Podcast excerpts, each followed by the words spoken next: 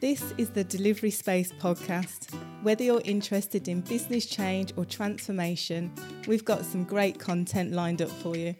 We launch into different areas of project delivery and bring you those insights and experiences that you don't get from a book. Welcome, it's Sharon and Nisha. This is episode number six on less versus safe. Good morning, Nisha. Hey Sharon, how are you doing? Really good, thank you. How about you? I'm cool. I'm excited that Ben is on with us today. Welcome, Ben. Thank you very much. It's brilliant to be here. Thank you for having me on. And thank you for joining us so early um, in the morning on a Sunday. We really value your time. Oh, rather early than late. I think it's. Uh, I'm, I'm a morning person more than an evening person. That suits us so well.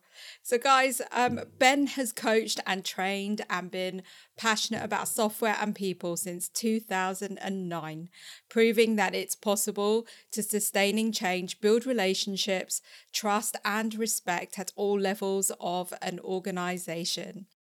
The creator of the UK's best large scale Scrum community and the most successful podcast dedicated to all things less. Ben is the UK's only certified less trainer and certified coach. Ben's focus for 2022 is to continue building awareness of the usefulness and power of large scale Scrum, as well as developing the agile communities of the emergent field of professional team coaching. Ben, welcome again. You have done so much within this field, and we hope that um, for the rest of the pod, you can share your experiences with us. Yeah, yeah, of course. Now I'm looking forward to it. I'm looking forward to it. I'm looking forward to uh yeah, it's a great topic. Yeah. Safe versus less. Yeah. So at at a high level, can you for for our listeners draw that distinction between less and safe?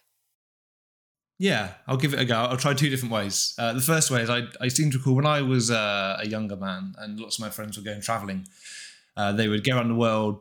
Some of them would always go on tours and they're treated very much like a holiday. They, they may have traveled around the world and gone to different countries, but they were very much tourists. You know, they weren't they weren't really traveling. And then I had a few friends who were absolutely like, no, we are traveling. You know, and they had a backpack. They had no idea where they were going. They figured it out day to day, but they they knew what they wanted to achieve. Right? And they were and yeah, and they and they enjoyed it and they grew massively as people. The people that were the like more like tourists, and I class myself in the tourist bracket on this one they learned a lot and maybe some of their behaviors changed, but really it's just a long holiday for them. Mm-hmm. And, and that's kind of how I view safe and less. I think safe is like a, it's like a holiday. It's like a bus tour. You know, they they tell you where you're going to go. They tell you what the stops so along the way. You got a, a, a huge choice of different experts who can take you on the journey. But ultimately, it's kind of the same thing. You're just trying to complete a puzzle which has been defined by someone else. Uh, it pitches itself, you know, as this fully all inclusive holiday, and it's complete. It's a whole thing that makes sense as a whole. Mm-hmm. And I think that's why Safe does really well in that respect.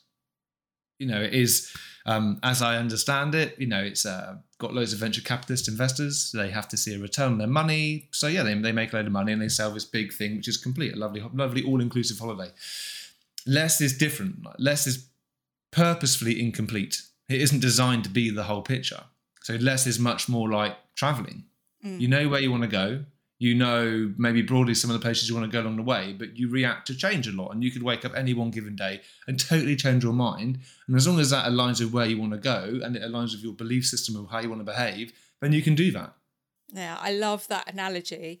And I'll, I'll to, to carry that analogy on, right?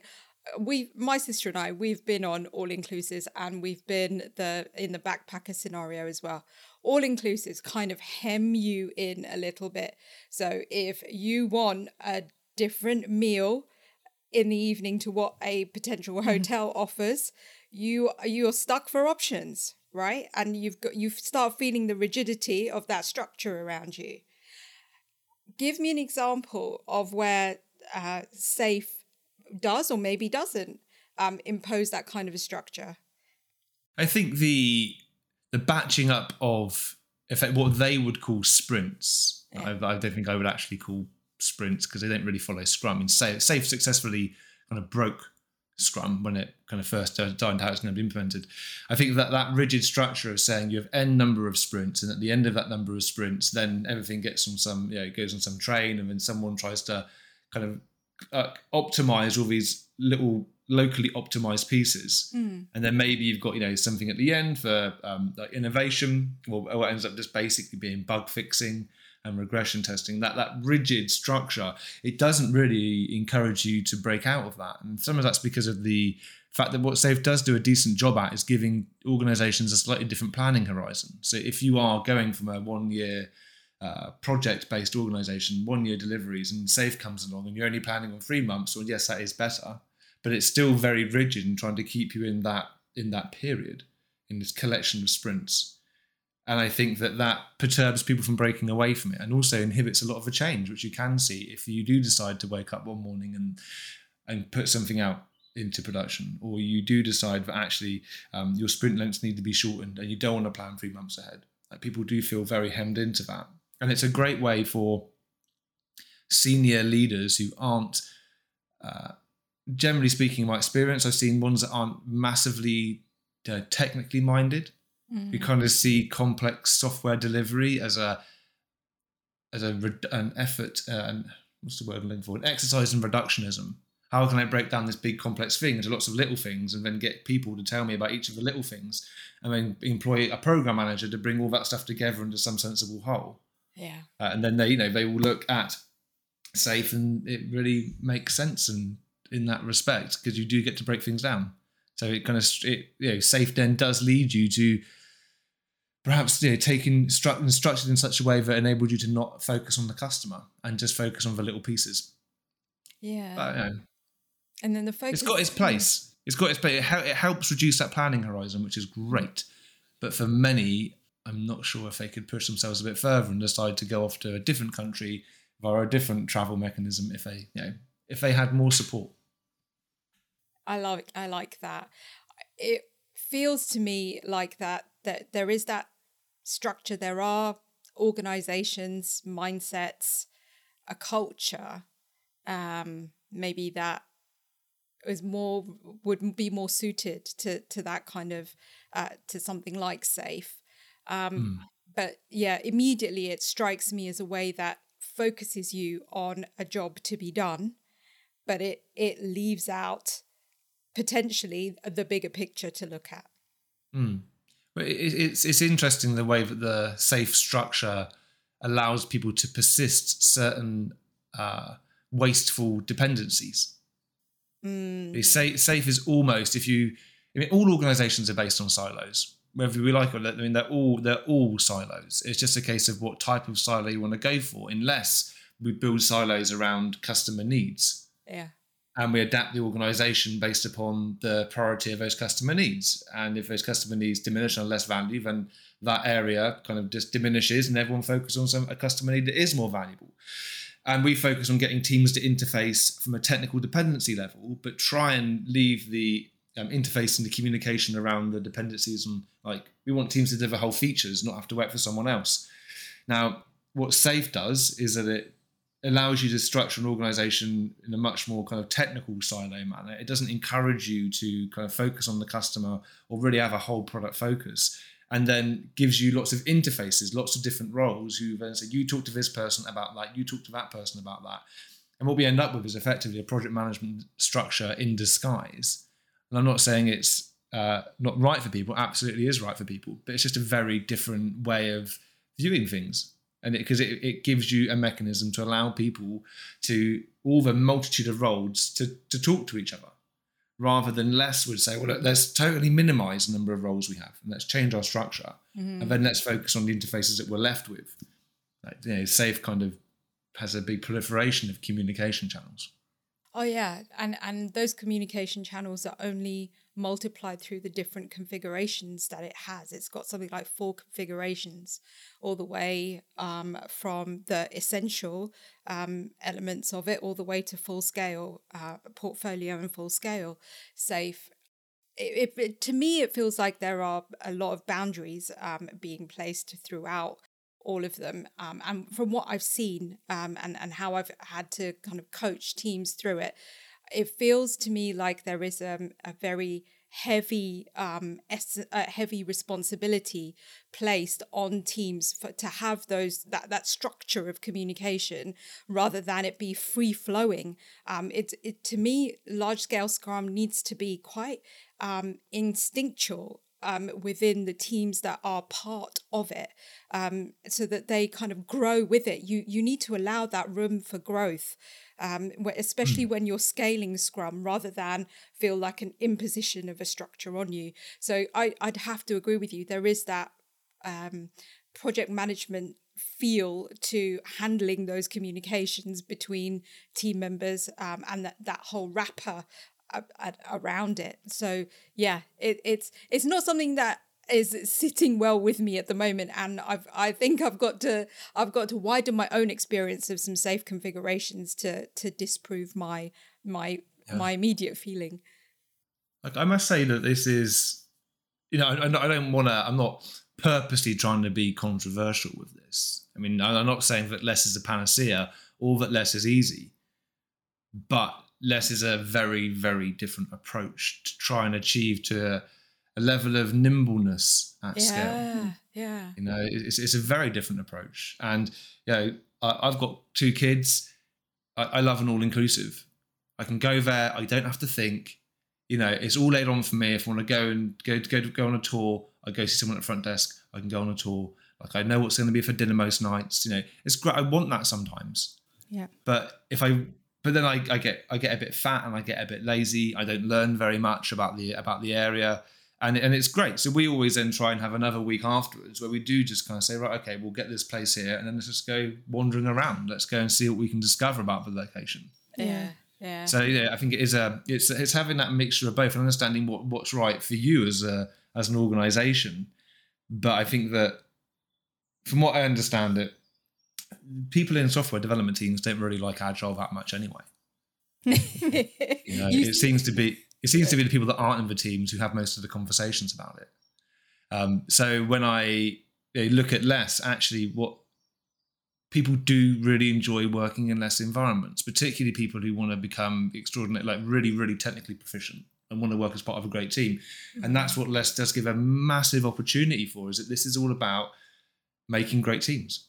Like Scrum is about making great teams. It's not about making great products. Like great teams, great groups, they make great products. Scrum and less are about making great teams. And the focus is on there. And it's about saying we need an organization full of experts. So let's get the most technically expert people who are happy to work in teams, all working together in step. And for me, that's a, I know it firsthand, it's a hugely rewarding environment. And I think it's much more uh, rewarding for many than say working in a in a very tightly contained little box on your own stuff, you know, and then hoping at some point someone over there in three three or four sprints times going to magically piece it all together, and you're not going to have to deal with all of the defects. Mm. Yeah. You know, I would I would argue that uh, less is a much more um, less carries a much smaller carbon footprint and safe in that respect. Do you think? Yeah, thank um, you for setting that scene. Sorry, Nisha. no, I, I was just saying to Ben, thanks for setting that scene. It kind of sets the picture really nicely for us. Absolutely. So, Ben, in a client vendor scenario, what are the key kind of organizational or cultural at- attributes that you've seen um, that need to be in place for a scaled frameworks to succeed? It's a brilliant question. And I will plug my, my friend uh, Dinesh Sharma wrote a case study for, um, for his last, case study was a company called SITA, where he really talks about how he successfully brought a vendor um, into the fold. And, and it is absolutely possible. But you're right, there are certain things that need to be in place. I think that the, if you're working in a complex environment, um, the, one of the big mistakes organizations make is that they treat it purely as contractual. And then the contract doesn't have any of the useful stuff in there about um, making sure that um, for example, that a common definition of done is met between all teams. This isn't a separate vendor definition of done. This is our definition of done for the things we're working on. Because often vendors are going to be, or third parties are working on stuff which has to be integrated into, into our larger ecosystem. So maybe having a common definition of done is an interesting thing to put in the contract to make sure that you know you know you fix some of the quality of what you're going to receive. I think that having vendors or third parties work on the same sprint cadence as the rest of the teams on the same sprint effectively is really important. I think that not seeing them as a third party, as a, as a vendor effectively, is the most important thing. They, they, they should be part of your organization as much as possible.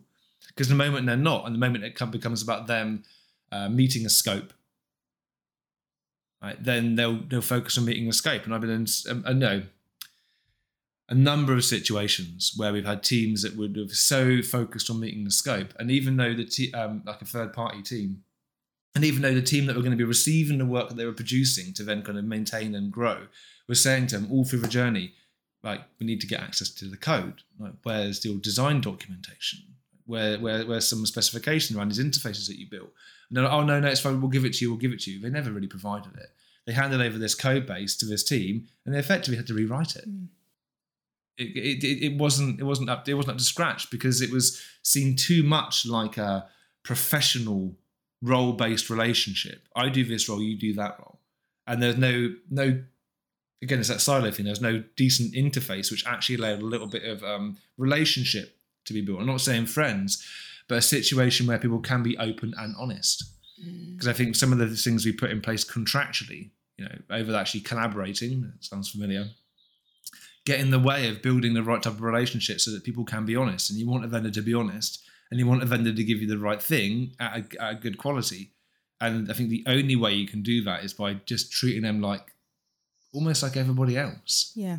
I'd agree with that. I don't think. Yeah, Anisha and I, we, have kind of spoken about this in the past, haven't we? Of just yeah. having one team rather than seeing that split between, which, as you've described, Ben, can cause a divide. And then a lack of honesty, which can impact the whole delivery. Yeah. And, and and all of those things are then for me compounded by a lack of learning. Yeah. You have a vendor team going off doing things on their own. They don't learn anything about the rest of the pla- rest of the product or the rest of the platform.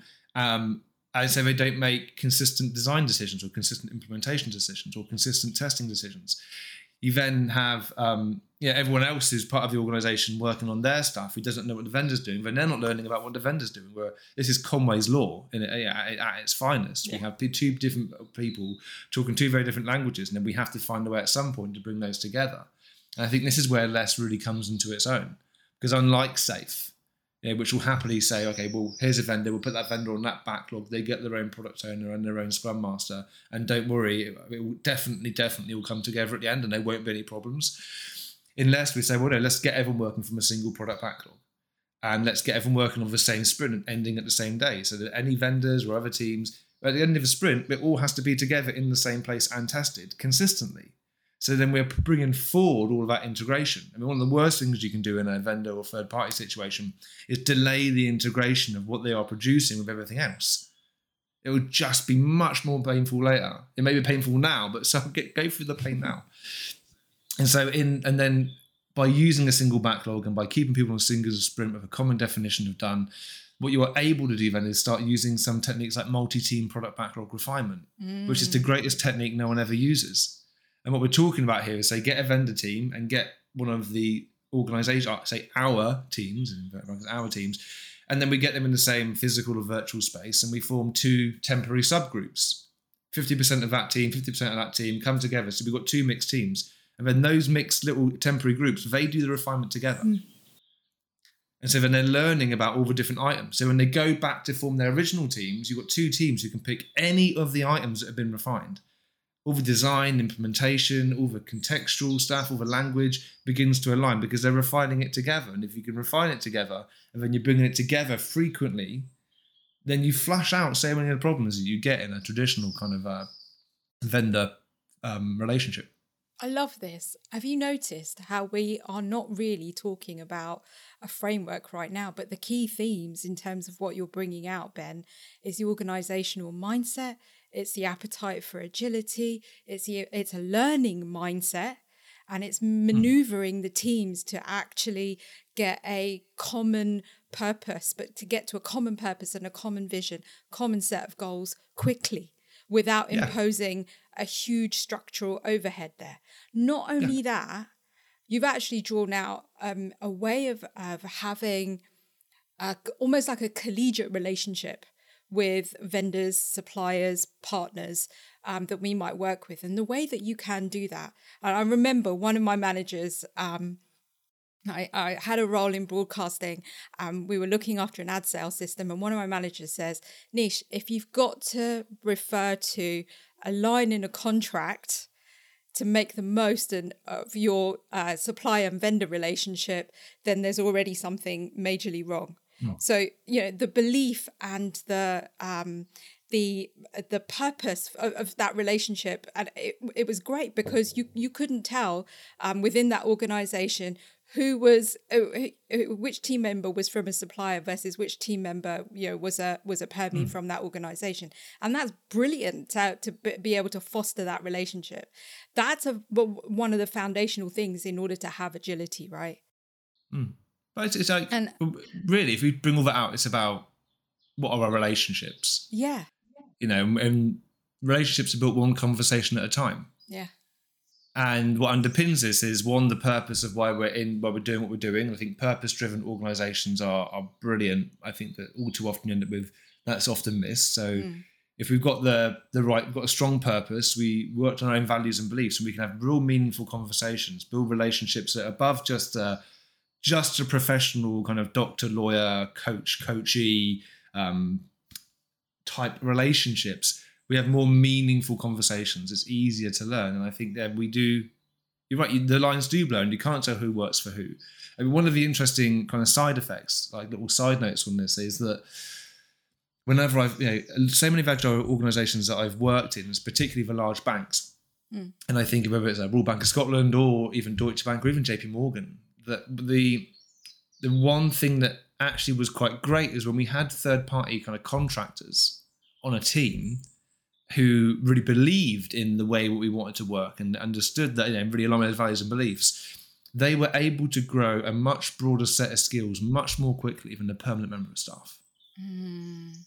Because the permanent members of staff generally were, even though they may want to learn, and they and at times of the year they were really going for learning new skills and working together. Ultimately, they knew they were going to be assessed on how well they stayed in their box of a role description. Mm and they, they, they may be thinking about the next job or where their career is going to go. But what it comes down to is for their bonus, for their pay rise, it's going to be how well they've developed the skills within their very tightly confined box. Whereas people who weren't in that box and they were aligned with all of this just learned so much. Mm. And I think it's such, you know, people will say, well, what about having a third party consultant or contractor on the team? How does it work? And well, actually, it works brilliantly if they're the right type of person, like better than a permanent member of staff for organizations that haven't quite figured out that rigid role descriptions are the um, antithesis of having uh, real self-managing effective teams yeah sharon and i we reflect on that quite a yeah. lot um, and and and we like the way that you've you've stepped away actually from talking solely about a framework here onto other elements that an, a framework can touch and other elements that organizations that are looking to scale need to think about in effect before they think about a framework. Yeah, I mean, and for me, and you know, I I've probably had some original thoughts in my time. I, I, couldn't tell you which ones they were, but what I do know is that the the journey that I've been on with less for the last it's been almost ten years now. I've been working in less environments and having a having mentors like Craig Larman and Bas Vodde um, totally changed the way that I see all of this and and I do really see that if people want to choose a framework and they believe in all the things we've been going through, then less is it isn't easy, but it but it but it gives you all of this and it gives you all this insight. And yeah, it's a case of yeah, what less is really good at is is as a an old CIO of mine used to say, Chris, when we asked, uh, I mean, my friend Saloni said to him, How are you going to measure our effectiveness, Chris? He said, Well, look, turn on one light bulb a day. Yeah. If you can turn on one light bulb a day, then you're doing a good job. I think less, you know, turns on all the light bulbs. And as a consequence, you get to see everything. Mm. And it may not be what you were expecting, or you may not know how to deal with it, but it sets you up to for you to solve your problems yourself in that respect by sticking to a very core set of rules and principles rather than kind of safe saying, oh, it doesn't matter about your context, or it doesn't matter that you thought you were in a square room, but now it's a hexagonal room. Just just follow this, just follow this recipe and this process, and you'll you'll get it. Like less is different, and it aligns to everything that I've been saying. In terms of applying something um, like less, what what have you seen, or less, or or any other scaled framework, Ben? What have you seen to be the main pitfalls um, in in your in your years of experience? Um, number one, and this is the greatest of respect um, to every team that I've worked with, the vast majority of teams uh, don't actually use Scrum. Mm. And I've made this mistake a number of times. When you go in and then you, we, we, we always start talking about less by saying, what's your product? Like, let's look at your product structure and let's understand is it helping or hindering? Does it enable teams to work together? So often, the way that a product is perceived isn't could be better suited to what they're trying to achieve as an organization. So then we do all of that, and then teams have then said, "Oh, well, we're using Scrum," and you know, naively, I think they took their word for it. And then actually, when we start trying to put, we start putting some of the less stuff in place. They're like, well, this less stuff is awful. Like, oh, oh, this is so difficult. Like, no, no, there's no, no, there's no way we can like work on on on, a, on that like, the same sprint. And we can. Why do we want to have a shared definition of done? And to have a scrum masters that the team lead and who tells us what work to do and how to do it. And then all of a sudden, you realise that the biggest challenge then with beginning to use less is actually helping people use Scrum properly. Mm. Yeah, see, the, the, those anti patterns have set in, and you're you're actually putting a spotlight on them. Yeah, Mm. yeah, and you're saying, look, if you really want to make this work, I mean, there's certain things that need to change. So, one of the common things we see then is that one, the the product, the way that people are viewing product doesn't help, uh, because you know, if we view products as very small little silos. We have lots of product owners, which causes loads of depend like feature-based dependencies, so that no one team can deliver one feature. We're gonna have to bring all these disparate bits together, all from the fact we have the wrong view of the product. Then when the teams get started, they haven't really been using Scrum. And so for the first probably three months, things go slow and get a bit painful. Mm. And then after that, when we actually start using Scrum well, then all of a sudden teams slowly begin to just become better teams. And so one of the other things I would say are is really, really beneficial when looking at all this, uh, looking at anything less. I would say uh, arguably anything where you're trying to create feature teams, where you've got new people coming in, is spend the time helping the team set up. Often people believe that um, we can just chuck people together and, and magic will happen. And I think actually one of the just a little tangent. I think this is what we're seeing with as we're coming out of the pandemic, and people are saying, "Well, let's embrace remote working," and remote working really work, works really well for us. I'm like, brilliant, brilliant. And I'm looking around, and what I'm seeing is that a lot of the a lot of the teams, a lot of the people are really enjoying remote working was because actually they weren't ever that strong as a team in the first place. Mm. Like teams that were really strong teams that knew they depended upon each other to succeed, who needed each other, are quite keen to get back in the office and have those conversations and reignite some of those relationships and actually work on solving the problems. Those that never really felt like part of a team, I had to believe, well, I can do my work at home. And I always say it's like a football team. You know, you don't get the a premiership or any kind of successful football team having people ring at the manager on a Monday morning saying, "Oh, I'm just gonna train at home today. I'm gonna do some keepy uppies in the garden. so I'll like, I'll come to the next one maybe." No, like they know they have to go to training and they have to train together because they are a team and they only succeed if they work as a team. And so I think some of the pitfalls is that we don't understand what teams are or give them enough opportunity to really form solidly when talking about these types of organizational change. We don't put the effort into setting them up. It takes them a long time to actually become uh, increasingly better at creating and delivering value. Some organizations don't often have a choice if they've got an offshore model in operation. Uh, that co-location is going to be a hard thing to achieve on a regular basis, but a lot still can be done with people who can can co-locate as part of that Mm. team, right? Well, it's, I mean, it's, it's what we're talking about. You know, we're talking about teams where like we have one team and there are people on different continents. So Yeah. we're talking about people who are on the same continent in the same time zone. Because one thing that we've always tried to do is keep teams in the same time zone. Mm-hmm. Yeah, even if that, you know, I think even if that means that maybe they're not in the same, they can't get together in the office. Try and keep it in the same time zone. If we've got a um, what we call in less a requirement area, in less huge, Yeah. a collection of requirements, and we've got a number of teams working on that that view effectively, then let's try and keep that area based in the same geographic region. So at least those teams have the opportunity to come back in and, and work together. It's when we begin to have teams that are split between different different geographic reason, regions, or when we have people working for effectively the same part of a backlog but in different geographic regions. It just gets we just get a bit slower and it's sometimes less enjoyable. It can absolutely work. I'm not saying it can't work. Mm. Um, but what you then have to do when you do have that kind of dispersion is really work again work on the relationships. Yeah.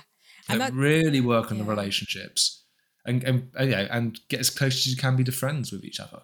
Yeah it you you you have to make that relationship work for you you've got to yeah, like you said there's a certain building blocks you have to put in place to make sure that that's a fully uh, functioning relationship you know it's a tight relationship um, and you can be honest with each other in in those mm. scenarios as well okay um that's is really interesting in terms of you you described a scenario there ben where you um you, you know you you consult um, you you approach an organizer or an organization approaches you and it it's um, maybe asking you about a potential uh, framework or, or introduction of LeSS into their environment to mm-hmm. meet some of their goals.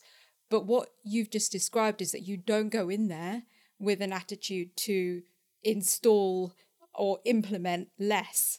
What you do go in there, first of all, doing is to take stock of what they've already got in terms of how well that they are structured um, both culturally and um, uh, as components within an organization to to develop their product right?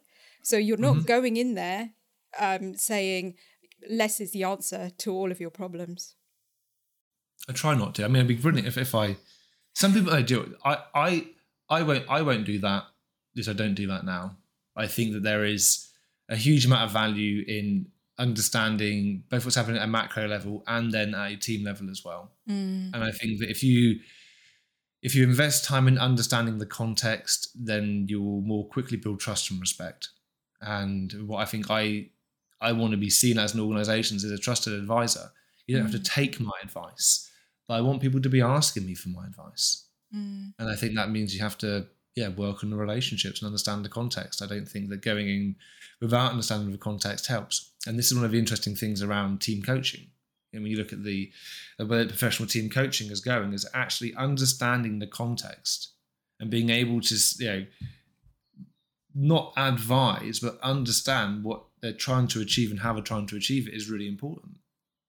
Um, yeah, I've been lucky enough to spend some time with a, a professor at university who did work with a effectively board level coaching with a huge organization. I think it ended up being the, the biggest ever bankruptcy in UK history. Um, and his role there ended up being like you like he ended up kind of moving away from coaching but becoming an advisor to the to the chairperson because he didn't see that the board were able to make the tough decisions to save people's pensions. Mm. You know, but he and he he helped save uh, tens, hundreds of millions of pounds of people's pensions. But because he understood the context, he got in there, he built that trust and respect. And I think that if we think of it away from professional team coaching, but agile coaching, part of that is about the advice you give. And I think that you can't, you have to understand the context if you want to build trust and respect and if you want to be able to give that advice and really, you know, one, shine a light on some of the bigger picture items, but then actually have something done about it. But this is not to discount that the ability for teams to work together on a much kind of a, much broader product is that then you have to make sure that the teams are being invested in, that they're given the right opportunity, that there is a clear understanding about how there's going to be a partnership formed between any managers and scrum masters. You know, this isn't about putting it in boxes. This is about understanding that fuzz, creating fuzziness in between the roles, and it's getting the teams supported and helping the teams get better. And you begin to kind of do it from the do this holistically. I'm not going to say top down and bottom up because I hate that metaphor. I use that um, all the time. I love I it. I know. But then, but all we're doing is re- like all we're doing is reinforcing the fact that the people at the top are the, the, the, the top. Like name me a, mm. you know, you look, you, name me a, uh, a negative connotation. You know, with the word top, it's it's hard. Yeah. But name a negative name name me a negative connotation with the word bottom. There are a few. Mm. So I prefer to think of this as holistically, and I try and move away from saying top down and bottom up, because then we also begin to then say that the, the middle goes last. And we all know that often it's the middle management that are probably the ones who will put up the most resistance and can be the most effective allies in the journey. So I mm. think that kind of viewing it, trying to think of this holistically and much more systemically, mm. I think, because I don't think top down and bottom up really kind of speaks to systemic understanding. Yeah, I think no, I th- I I I have to agree with you to a certain extent in that you know it's that description gives you too much of a distinction around the areas that can really make a difference and everyone can make a difference. That responsibility has to be felt equally um, within an organization. And sharon and i talk about it all the time. We belong in the middle Yeah. in our roles but that means that we have so much knowledge around the, the areas of the business the teams that can make a difference and we we work hard to build those relationships on a day-to-day basis whether sharon in her pmo capacity mine in scrum master um, program management uh, whatever role i need to play.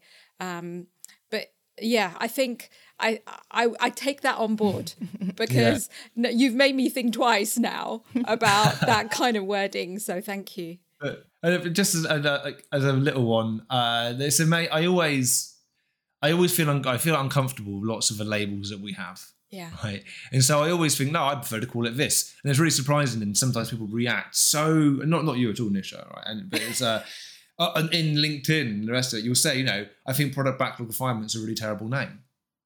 right I think it's, I think it's really terrible. Um, I think, I think there's uh, like, because it effectively what we're talking about is, uh, it's, it's upfront analysis of user needs. I mean, that's really what it is. yeah And I think that when, and so I start a conversation on that, and it was like, oh, why are you trying to change the name? Like, I'm not trying to change the name. I'm not going to start lobbying. I just don't think the name is useful. And the same with top down and bottom up, or the same with, I think, sprint review. I'm not too keen on that. I prefer to think of that as like an increment retrospective rather than it just being like this review. And I like throwing out these things and I like the debate around it. So, yeah, d- yeah if anyone wants to debate with me around this, I'm more than happy to because I, I learned so much. Sharon learn so and I much. will start a post going, and we we Yeah. will want you to to take Nice. part. But yeah, I think it's it, they're labels, right, Sharon, that we um, accept over time. Absolutely. Um, right? We we understand them as part of um, a framework or a method that we're adopting that at that particular time. We just we take them on board. We don't we don't question them. It's when you've actually um, had to translate these labels to people that are not immediately part of an agile community within your organization and you've got to take it apart and with clean language say okay i'm going to describe product refinement to you and as you said this is what it is it's a mechanism to describe user needs right and if you explain it like that to someone who is not familiar with agile or scrum it immediately starts to make sense Yeah. Like, let's get together and learn about actually the problem that you've got. Uh, teach us about the problem you've got. I mean, that- that's that's the that's the, the real cusp of it. But yeah, it's uh it gets lost. It got lost at some point. Well hey look let's start to revive Yeah. it in key conversations right Absolutely. So, Ben, we're at that point where we ask our guest, um, what are your key takeaways? My key takeaways that sometimes you got to pick the moment to challenge certain language. I think you know it- it's uh I'm all for renaming things, but I think that sometimes you have to be really aware of, of your audience a little bit, you know, and not coming across as too combative. I know that's something that I I fear that I may do sometimes, but I think I've uh, I think picking the language and, and deciding which of your language to change, and maybe this is that primacy recency effect because that's the last one we've spoken about. But that's that's the one thing that's really sticking out in my in my head right now.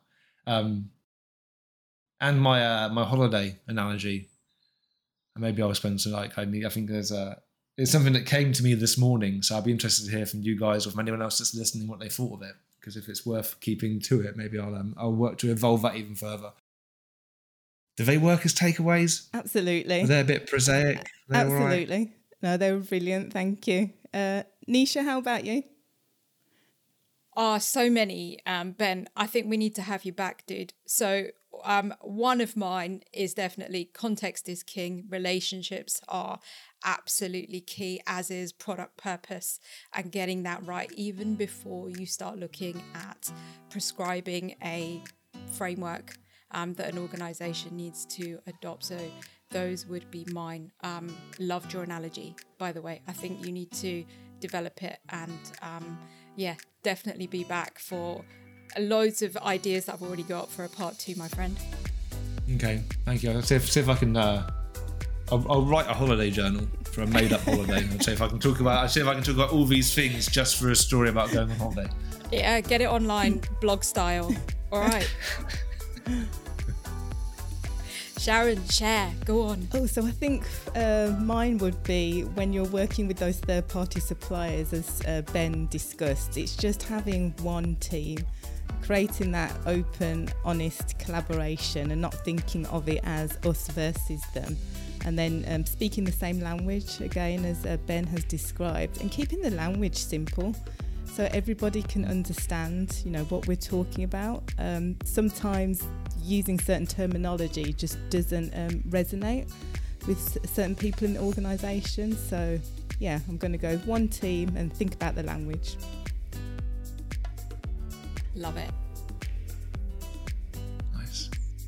It does um, remind me of the the quote when you're talking about keeping it simple. I totally agree, and, and there's a large element of learning around this as well. There was that old phrase it's better to train them and risk they leave than don't and risk they stay. Mm, I like that.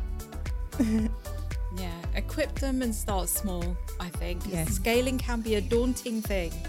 So to be able to start small and prove that you can do it um, can, can really help you on your journey from what Yeah, I've seen. stay, like, stay small, everyone. Like, don't create big organisations. stay small. It's better for the environment, and it, it makes you make helps you make better decisions. I like it. I like it. Ben, if people want to find you, seek you out, um, and gain from your experience, what platforms uh, can they find you on? Tell us. Uh, LinkedIn, not a bad one. I'm reason I'm re- I, I monitor it. I'm not as active as I was, but yeah, you can find me on LinkedIn. Uh, Twitter's um, at Ben W Maynard. You can also find me at the LeSS Matters uh, community and podcast. So there's LeSS Matters podcast, um, which comes out a couple times a month. You can get in touch with me via there or the LeSS Matters community, which you'll find on LinkedIn as well. Brilliant. Thank you, Ben. Thanks everyone for watching and listening. Look out for our next video. Please like and follow and subscribe the delivery space on LinkedIn and Insta. See you next time. Bye.